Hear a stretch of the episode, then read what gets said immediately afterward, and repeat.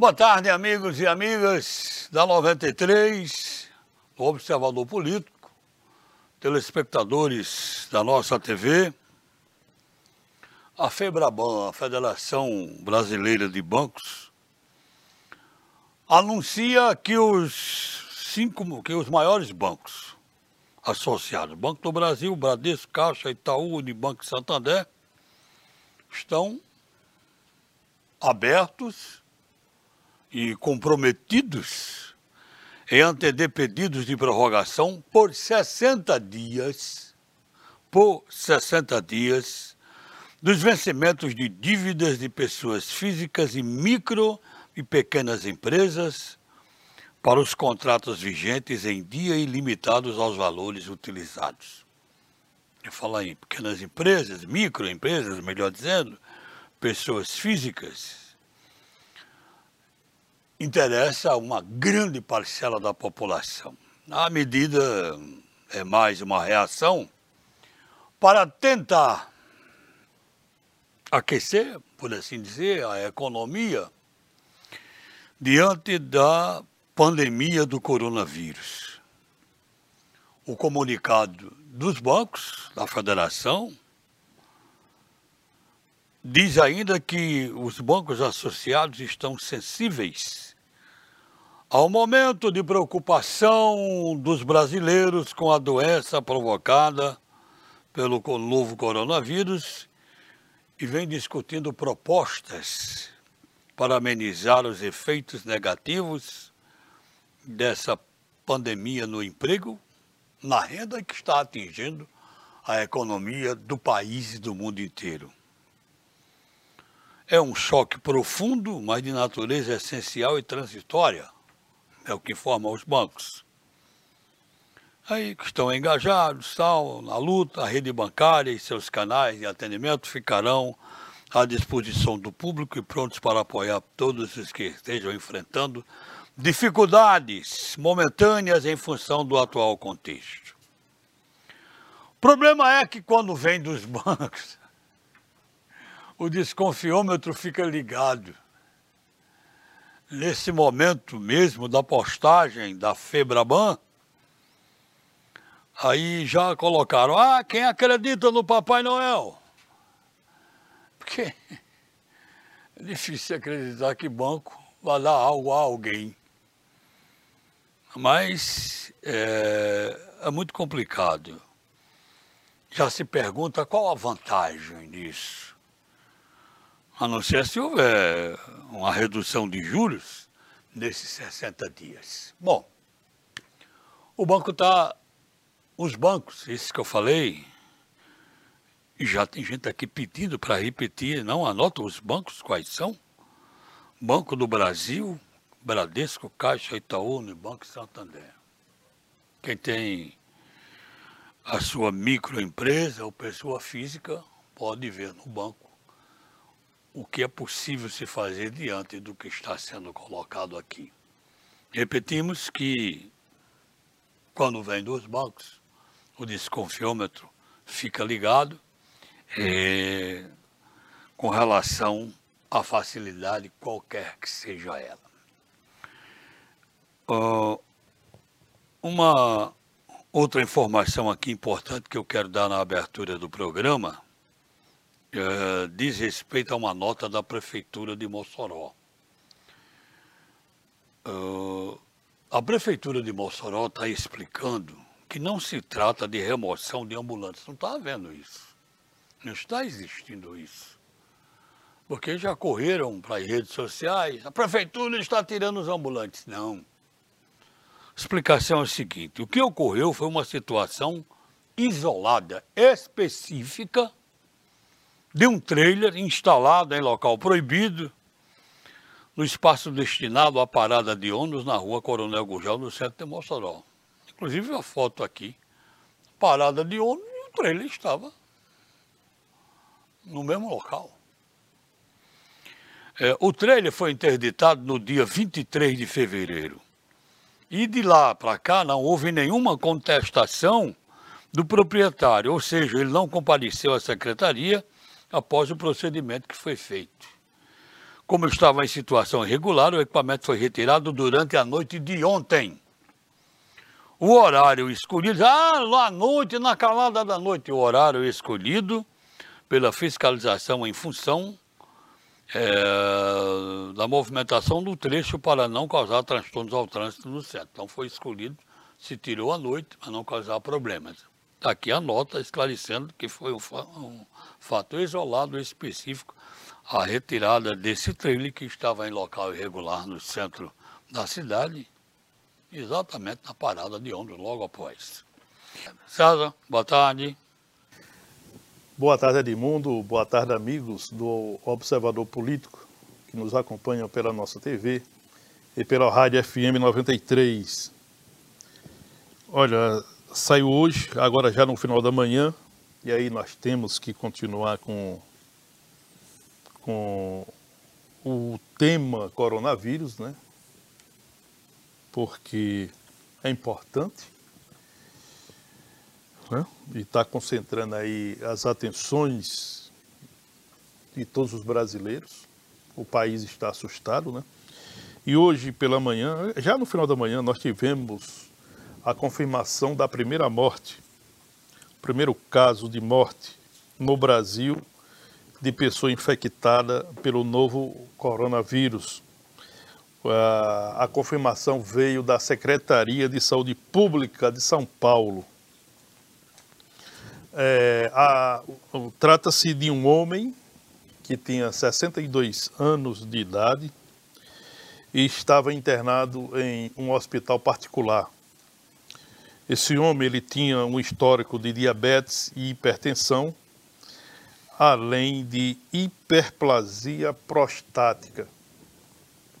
E aí ele estava internado já há alguns dias e veio a falecer no final da manhã de hoje.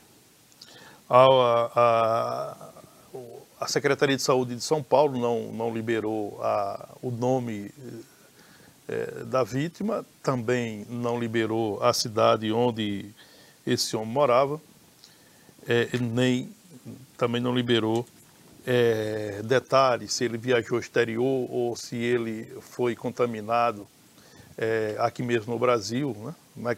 o que seria a, a, contaminação comunitário. O fato é que está registrado o primeiro caso de morte é, por coronavírus.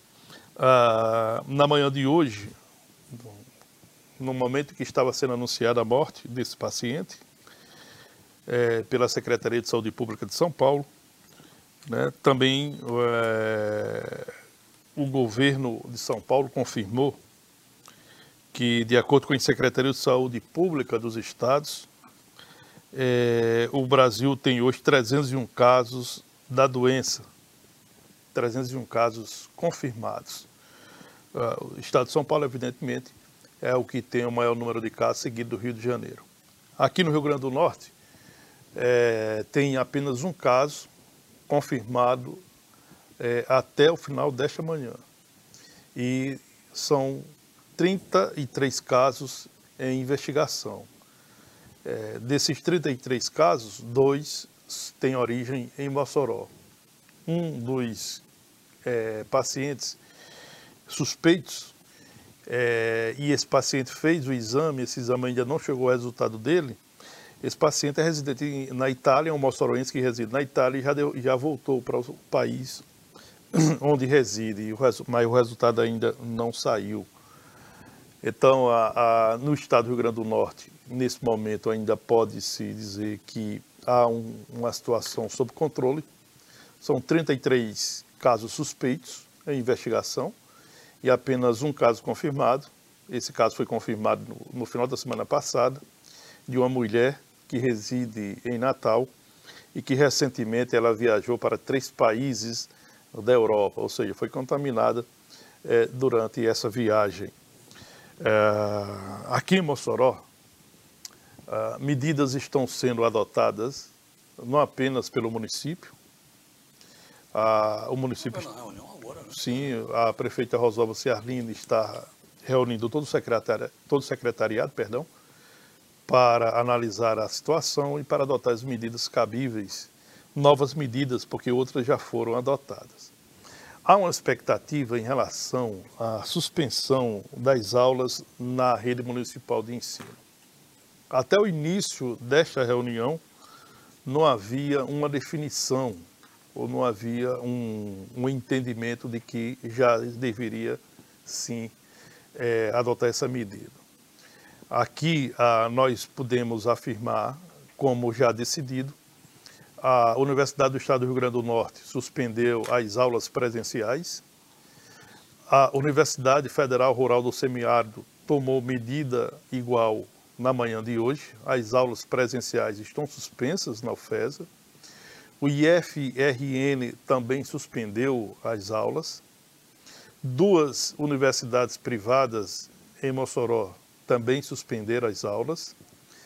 Ah, alguns cursinhos particulares, privados, que funcionam em Mossoró, também decidiu na manhã de hoje que as aulas estão suspensas por pelo menos 15 dias. É, e chegou agora a informação ah, que o prefeito de Natal, Álvaro Dias, anunciou a decisão de suspender as aulas na rede municipal de ensino da capital do estado. Ontem, eh, numa entrevista à imprensa da capital, o secretário de saúde de Natal, o Jorge Antunes, havia dito que nesse primeiro momento não havia uma necessidade de suspender as aulas.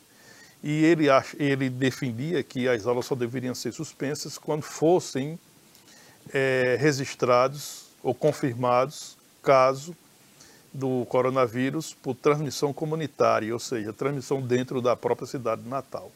Isso não ocorreu ainda. Porém, o prefeito Álvaro Dias, por medida de precaução, é, já agora, bem no finalzinho da manhã, ele anunciou a suspensão das aulas na rede é, pública de ensino da capital do estado. Portanto, vamos aguardar o desfecho dessa reunião da prefeita Rosalva Ciarline com os seus secretários para é, noticiar as medidas que serão tomadas.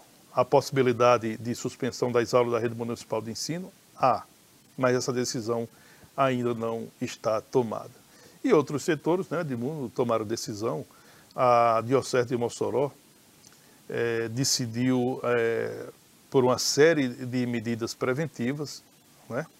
Suspendeu aí procissões, suspendeu reuniões comunitárias, a própria programação da Semana Santa que está em curso também sofrerá alguma alteração, exatamente em prevenção à pandemia do novo coronavírus.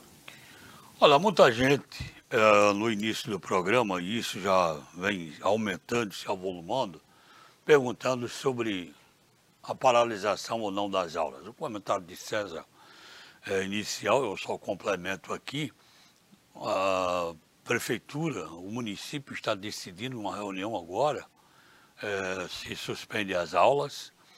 É, o governo do estado também, a prefeitura de Natal, o prefeito já tomou é, essa providência. Recebi informação hoje de que o sindicato das escolas particulares se reúne amanhã. O que a gente pode dizer, com certeza, é que a tendência é parar.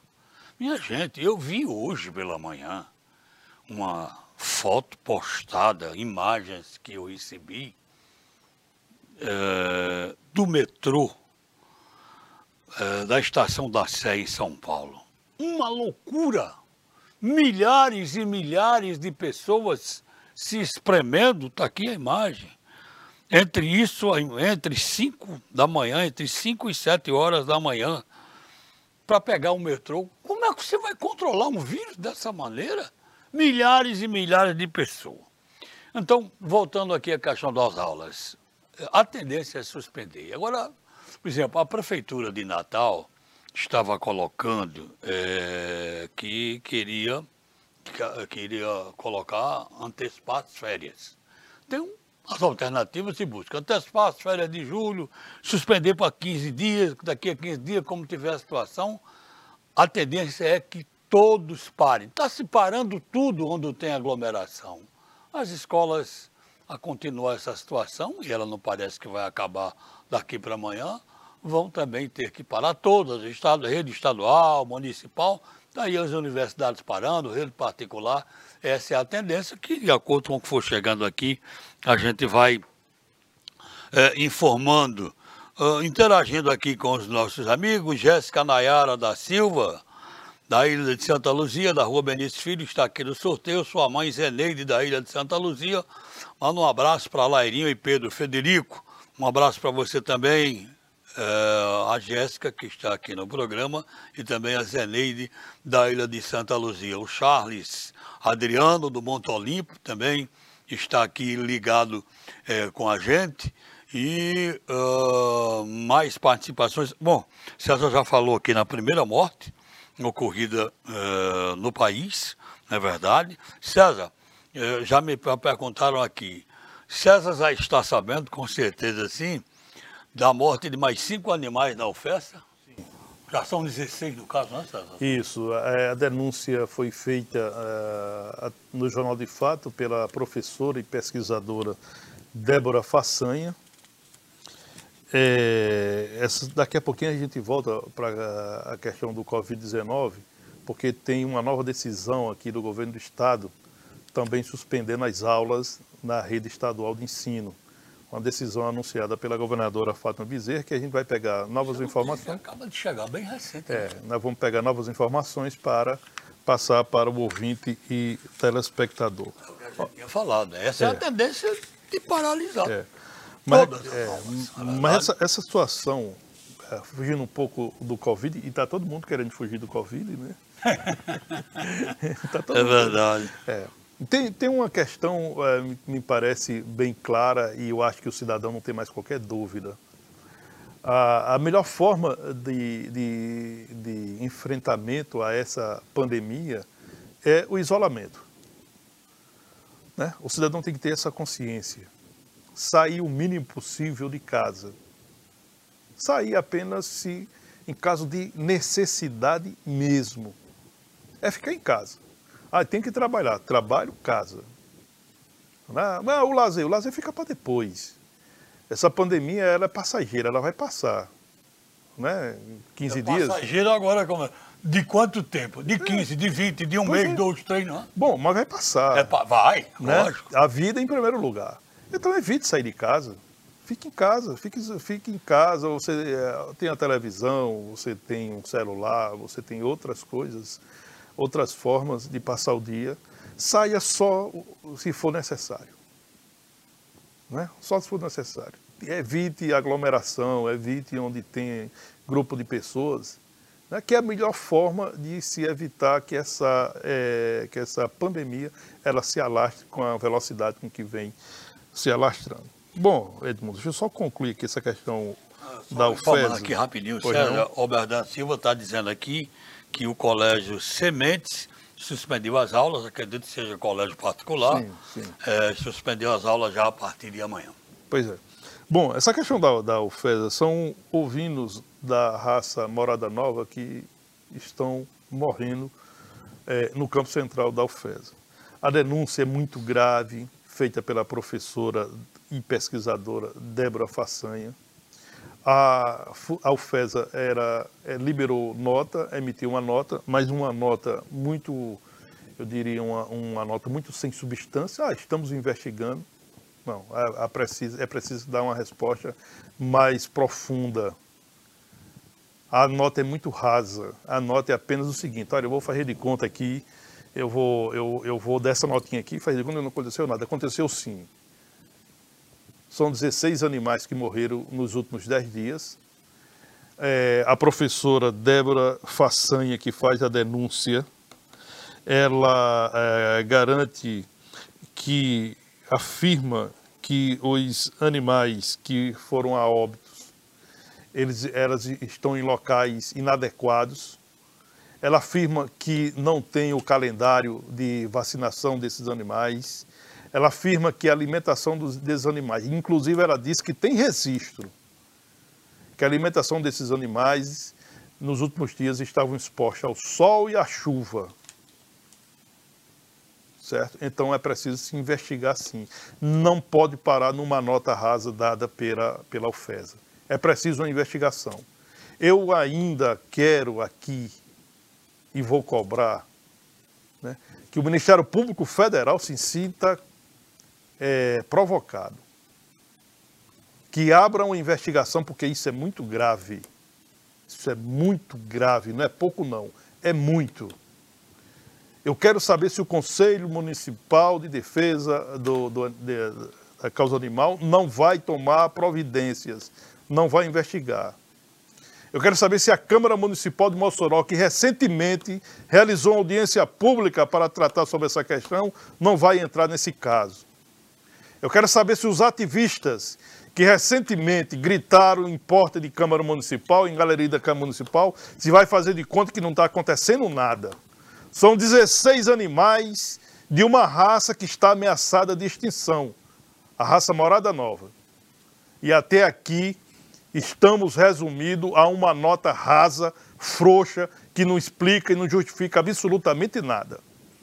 Não vamos deixar que o coronavírus, que está centralizando a atenção de todo mundo, sirva de pano de, de, de cortina para esse caso grave passar ileso. É preciso que alguém se responsabilize por isso.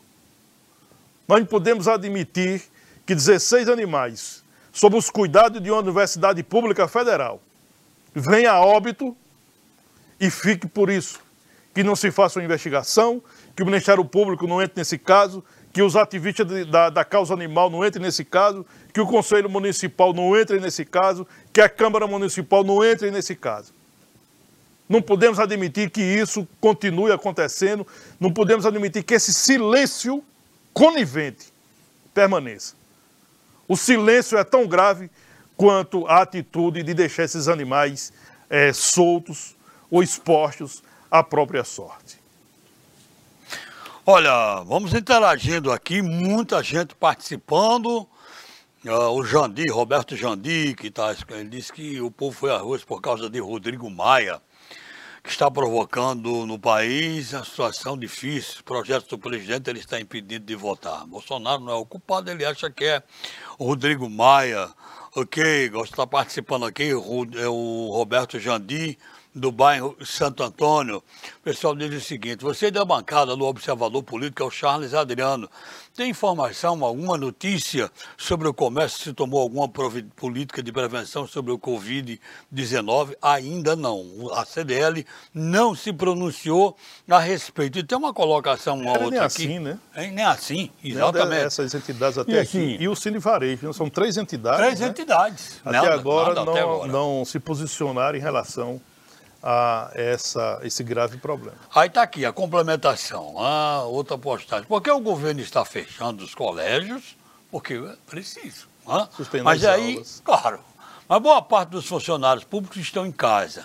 Aí como fica o trabalhador comum? Exemplo, É. caixa de supermercado, funcionário de posto de combustível, enfim, quem trabalha, comércio. Né? E por que o Detran e o Estado não fechou também o Detran, bem colocado, porque tem uma multidão de gente no Detran todo dia. Será que é para dar lucro? Olha, só estão falando das escolas e outros trabalhadores, mas eu, pela, se o coronavírus continuar, daqui a pouco nós vamos ter um mundo parado. Em tudo.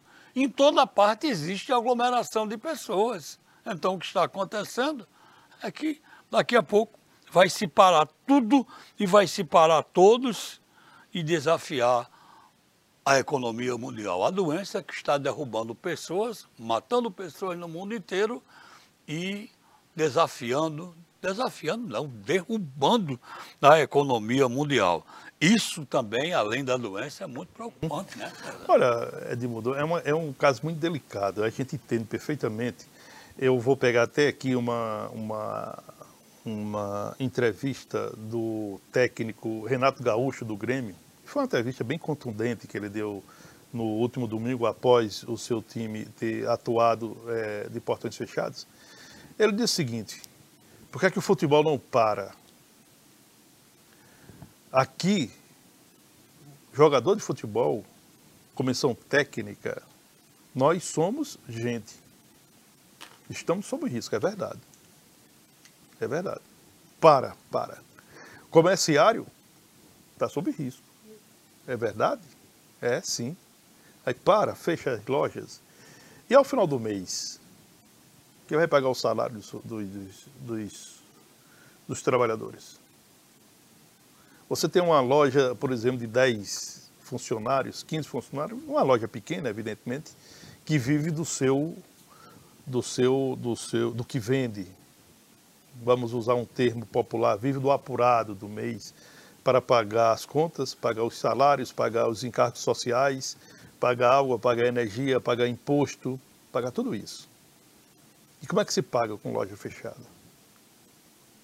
É um assunto, é um tema bem delicado, corretíssimo, é, é, pertinente essa questão. Como é que ficam os comerciários, como é que ficam os trabalhadores da iniciativa privada? Realmente é muito delicado. Inclusive, nessa questão, a, nós estamos cobrando aqui, noticiando, evidentemente, mas também cobrando, por consequência, a questão de, a, da, das escolas da rede estadual, da rede municipal, né? de suspender as aulas por algum período até que a situação é, volte a se normalizar. E aí tem as escolas privadas, né, com sem número de alunos. Você imagine como se encontra nesse momento essas instituições, esses estabelecimentos, as, os, os seus diretores, os seus proprietários, como é que estão nesse momento? No final do mês eles têm que pagar conta. Como é que eles vão pagar conta com as atividades suspensas? Né? Mas nós temos que entender o seguinte, e isso é fato, e isso a gente não abre mão. A vida em primeiro lugar. Você pode perder dinheiro, você pode perder bem, que isso você recupera depois. A vida não. Mas, de qualquer forma, a gente entende que é uma situação delicada e uma situação que precisa ser vista de todas as formas, de todos os ângulos. Né? É por isso, Edmundo, se você me permitir, eu quero até emendar aqui, e aí nós temos que noticiar é, que o governo federal, através do ministro da Economia, o Paulo Guedes, anunciou é, que o governo pretende injetar na economia do Brasil para atenuar os efeitos é, da pandemia algo em torno de 147,3 bilhões de reais. Esses, esse dinheiro, esses recursos serão investidos na economia eh, nos próximos três meses. Segundo o ministro, a maior, parte, a maior parte dos recursos vem de remanejamentos de linha de crédito e de antecipação de gastos, é, sem comprometer o espaço fiscal do orçamento, que isso é importante. É, até 83,4 bilhões o governo pretende aplicar em ações para a população mais vulnerável. Até 59,4 bilhões para manutenção de empregos e pelo menos 4,5 bilhões de reais para o combate direto à epidemia, que é motivar a implantação de mais é, leitos de UTI, né, de melhores condições para atender pacientes, é, isso entende o governo. É, o governo também decidiu que vai priorizar os idosos já anunciou 21, aliás, 23 bilhões para entrar agora em abril, referente à primeira parcela do 13º salário de aposentados e pensionistas.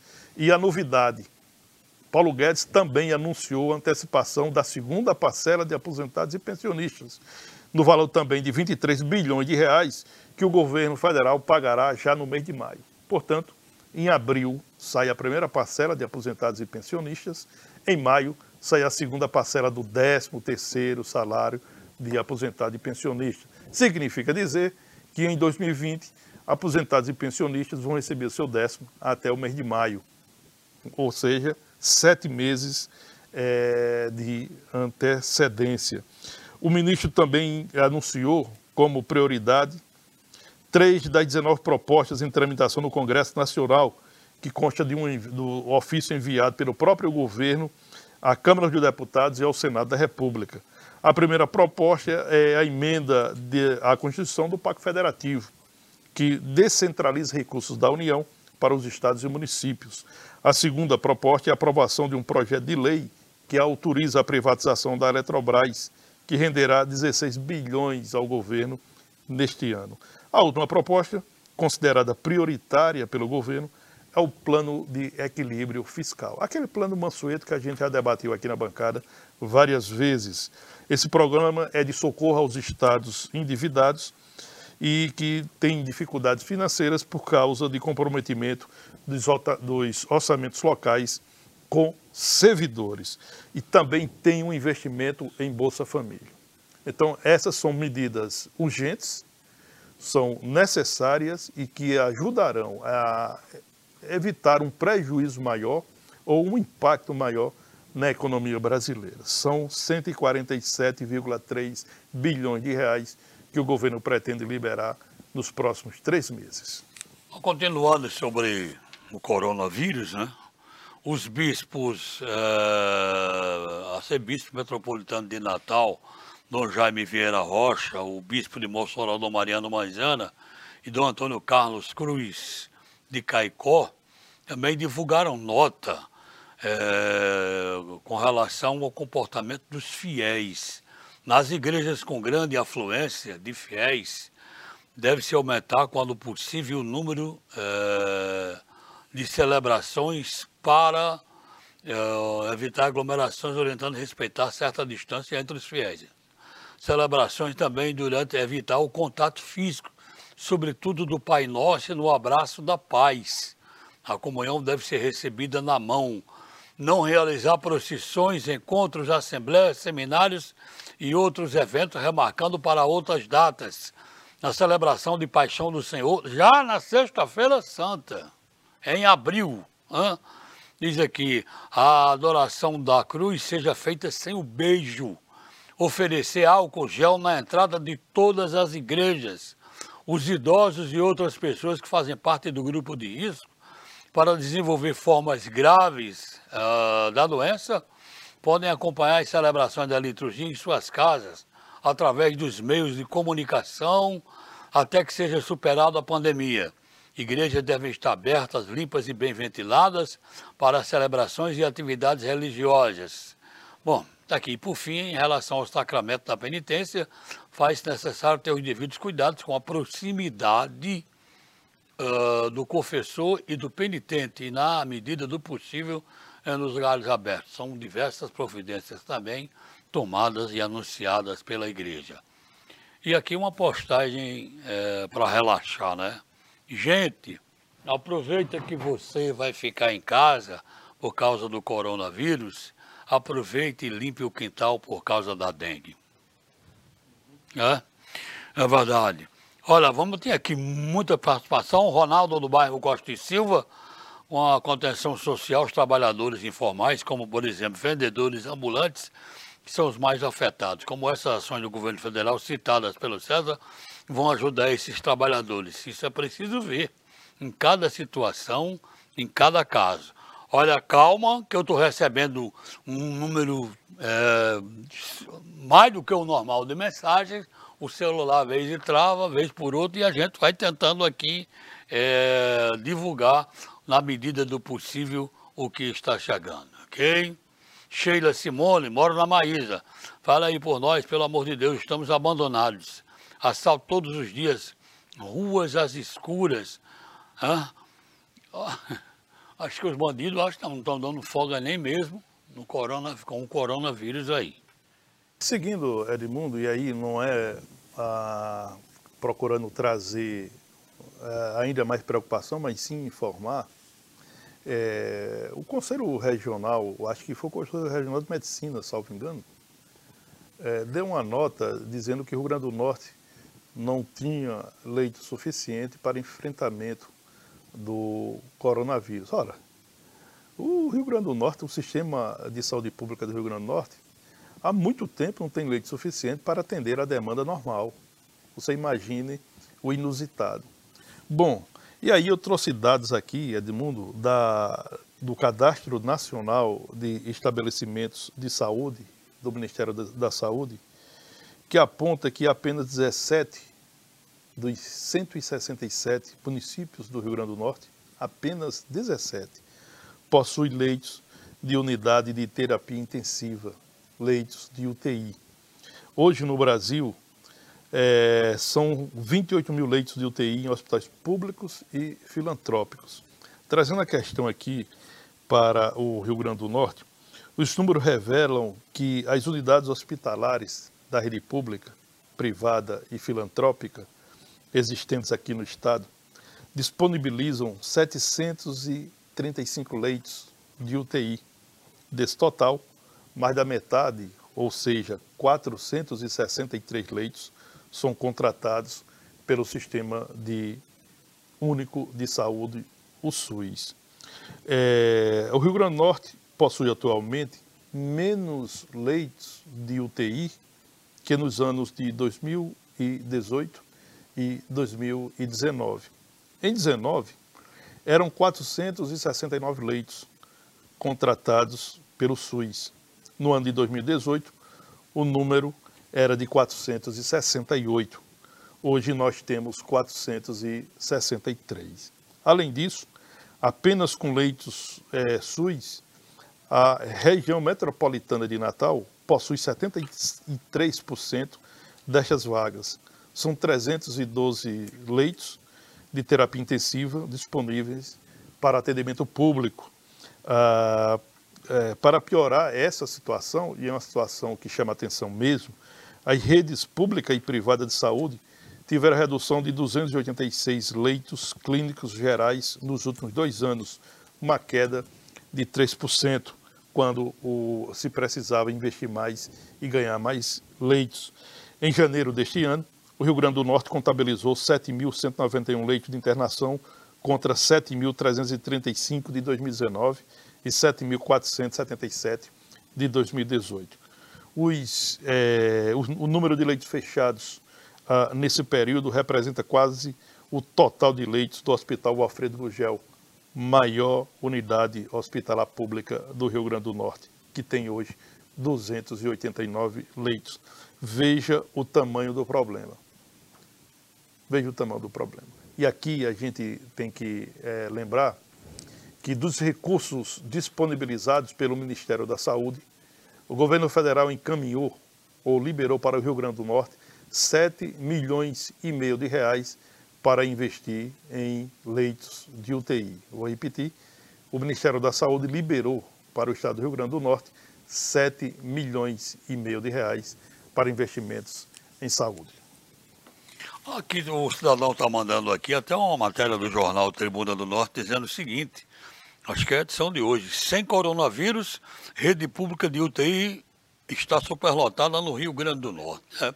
Pois é, o que você acabou de colocar aí, o que é por demais preocupante. Você imagine, né? Sem coronavírus, a situação já está é, como está. Olha, o transporte coletivo está reforçando prevenção ao coronavírus. A concessionária aqui de Mossoró realiza campanha educativa para alertar colaboradores da empresa e usuários do serviço de ônibus sobre as medidas ao Covid-19. A empresa fixou cartazes no interior de toda a frota, formando métodos de propagação do novo vírus.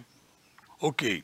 Chegando a informação também de que e você já abriu a notícia aí, César, da segunda morte por coronavírus no Brasil? Olha, eu uma procurei mulher, aqui... A vítima é uma mulher de 76 anos. É, eu procurei Informação aqui, não confirmada, tem... Band, UOL lamentavelmente, é a segunda morte. O, o, problema do coronavírus, um dos grandes problemas, é que se alastra rapidamente.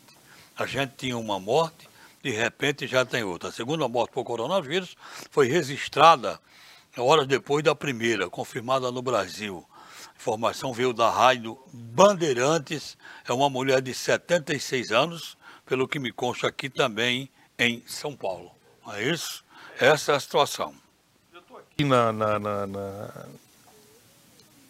é, que São Paulo resiste à primeira morte por coronavírus, a gente já Essa deu. segunda é São Paulo também? Não tenho informação aqui, estou aqui nos, estou aqui, já abri é, aqui. É uma mulher de 76 anos, mas não tem ainda o local. Não, mas não Como tem confirmação. Não, não, tem confirmação. Eu abri aqui o Globo, o G1, que está dando uma cobertura em tempo real, Eu abri o UOL, não tenho essa informação. A, a informação veio da Rádio Bandeirantes. É, mas aqui eu, eu, vou aguardar esses sites para ver se confirma. Até agora esses dois sites de notícia e também o site do Ministério da Saúde não traz confirmação em relação a isso.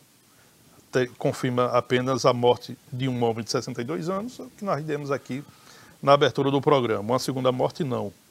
Vamos aguardar, que daqui para o final do programa a gente vai ter uma confirmação em relação a essa notícia.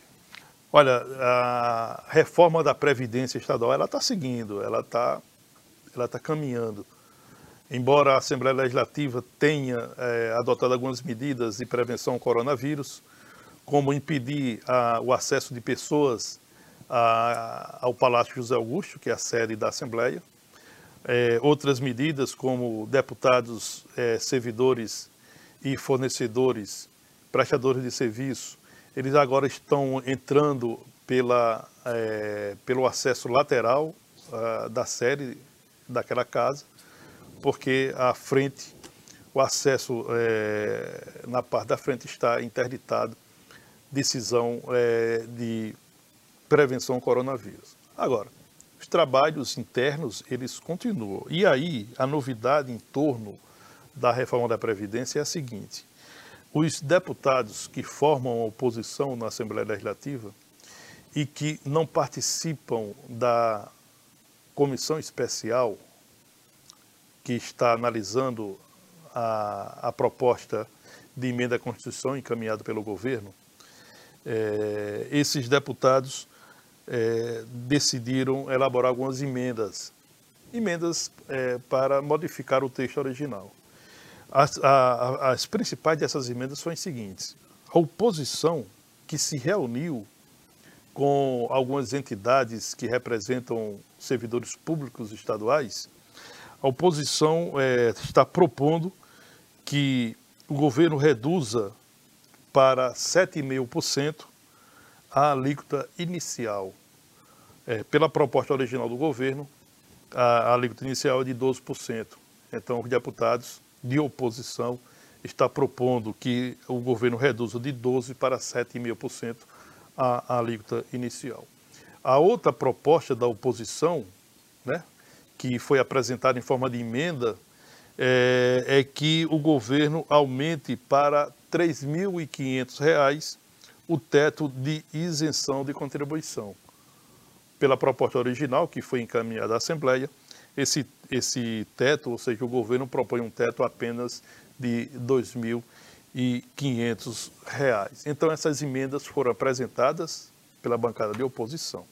O que, é que vai acontecer agora? Vai acontecer agora uma, uma, um confronto político dentro de uma casa política que isso é normal.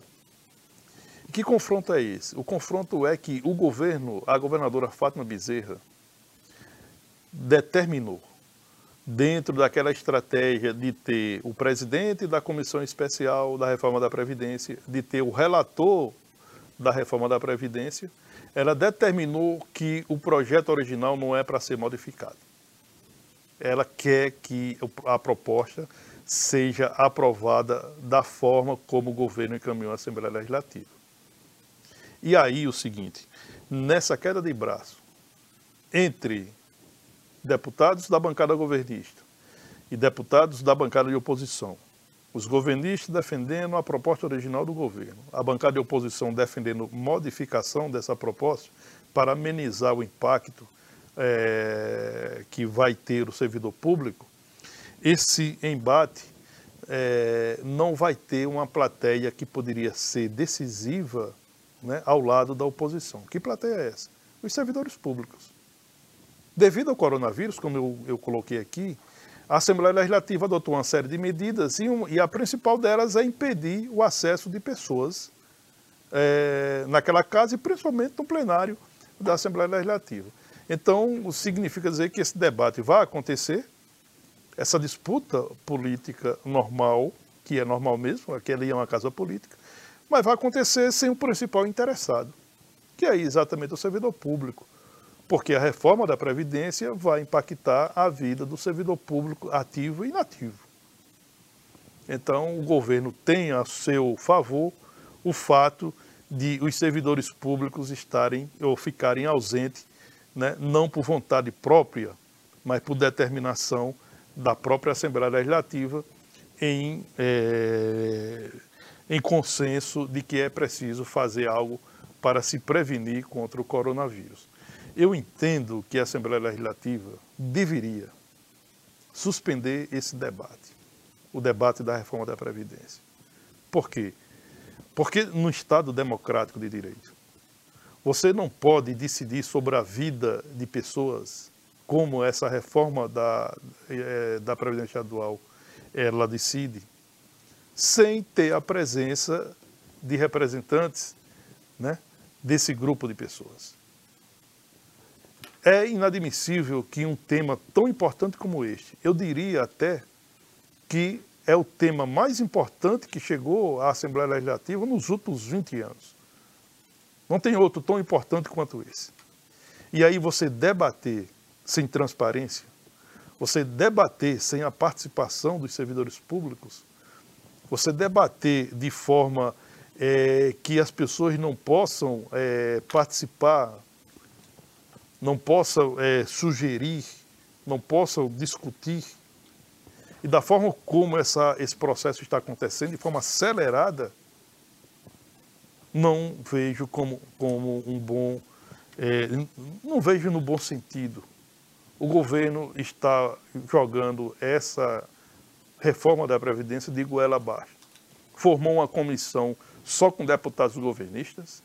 O presidente é deputado governista, inclusive é o líder do governo na Assembleia, o deputado Jorge Soares. O relator da proposta é governista, o deputado Raimundo Fernandes. Os outros três membros dessa comissão são governistas, Albert Dixon, do PROS, o Souza Neto, aqui de Areia Branca, do PSB, e o Bernardo Amorim, que está saindo do Avante para o MDB, mas ele é um deputado governista.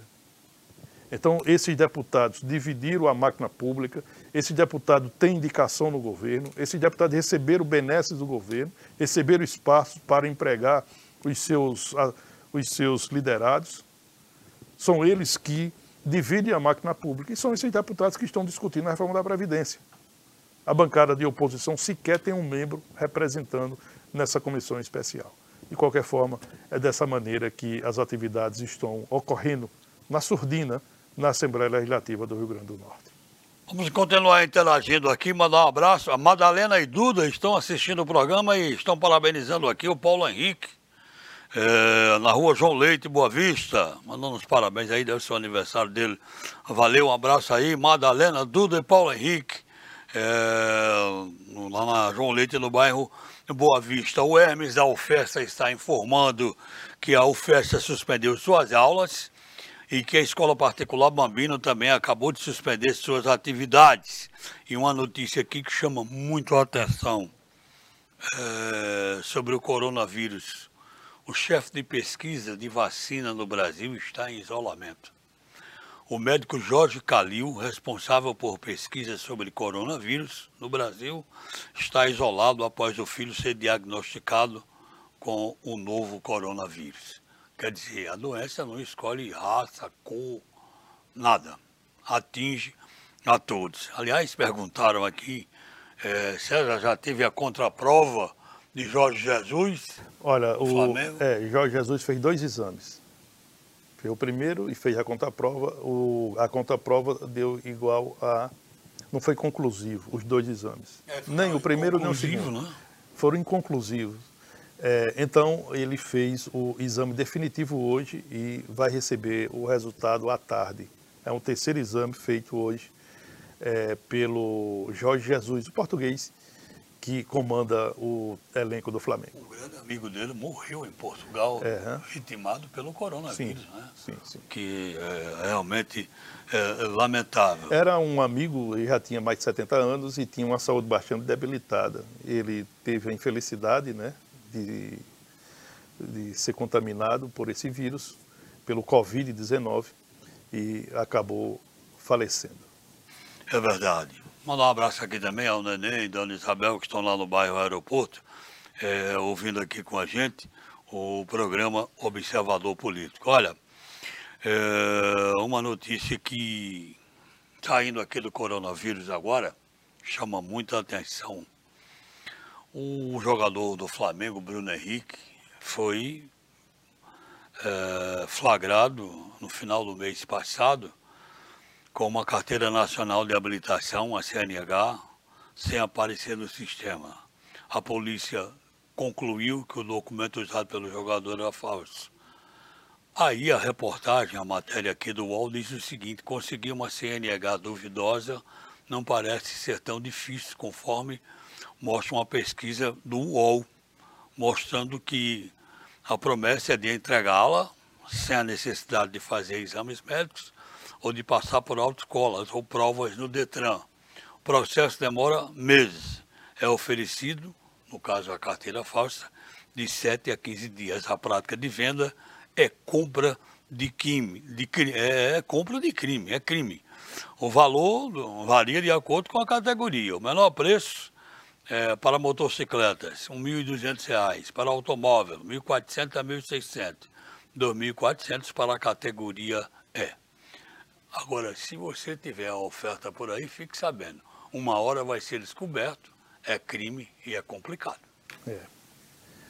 A única de sorte é que, de sorte no caso do jogador famoso do Flamengo, é que ele falsificou esse documento no Brasil. Você imagina que fosse no Paraguai. Ronaldinho Gaúcho já está há 12 dias atrás das grades, né? No Tem Paraguai. Tem dinheiro e fama, né? Tem dinheiro e fama. E ofereceu, né? Ofereceu aí uma, é, uma garantia de mais de 8 milhões de reais, né? Para ir para uma prisão domiciliar. Mesmo assim, a justiça no Paraguai não acatou. Agora, lá no próprio Paraguai, essa prisão de Ronaldinho e a manutenção dessa prisão está gerando é, discussão. Por quê? Porque entende-se que ela, é, hoje, essa prisão, a manutenção dessa prisão é abusiva. É abusiva. O Ronaldinho já poderia ter sido liberado e as, e as investigações continuariam. Mas a justiça paraguaia entende de outra forma e tem mantido o bruxo, como assim é conhecido, Ronaldinho Gaúcho, atrás das grades. Edmundo, deixa eu fazer aqui um registro que é interessante. Hoje está completando 25 anos que Mossoró recebia a telefonia móvel, o celular. Foi nesta data, em 1995, quando ainda a Telecomunicações do Rio Grande do Norte. Foi a primeira operadora aqui? Foi BCP. A BCP. Ah, claro, hoje, né? É. A, foi a Telecomunicações do Rio Grande do Norte, a Telerne, que trouxe a telefonia móvel para Mossoró. A primeira ligação foi feita pelo prefeito Dizui Rosado. Ele discou para o seu filho, Mário Rosado, ex-deputado federal, que residia e reside ainda no estado de São Paulo. Então hoje está fazendo 25 anos que nós recebemos o tijolo desse tamanho, com duas baterias, uma antena lá enorme, é, né? Você imagine. Você imagina, a é tecnologia por é. 24, 25. 25 anos. Pois é, de lá para cá até. Depois o celular foi diminuindo, ficou desse tamanho, agora voltou a aumentar de novo. Mas, é. mas maneiro, né? Hein? Maneiro, né? Lógico, evidente. Naquela época se comprava um celular e tinha que comprar um suporte né, para carregar, porque era pesado demais. Né? Uma banda de tijolo, um tijolo aqui na cintura. César, Boa tarde, até amanhã, se Deus quiser. Olha, diante dessa pandemia que assusta o mundo, em particular nós brasileiros, e aí se exige dos governantes medidas rápidas, urgentes, que possam minimizar esse problema, e também atitudes é, pessoais de cada um, atitudes é, individuais que possam também atenuar os riscos. Aqui eu vou lembrar um ensinamento de René Descartes, filósofo, físico e matemático francês durante a Idade Moderna. Não existem métodos fáceis para resolver problemas difíceis. Uma boa tarde a todos e até amanhã.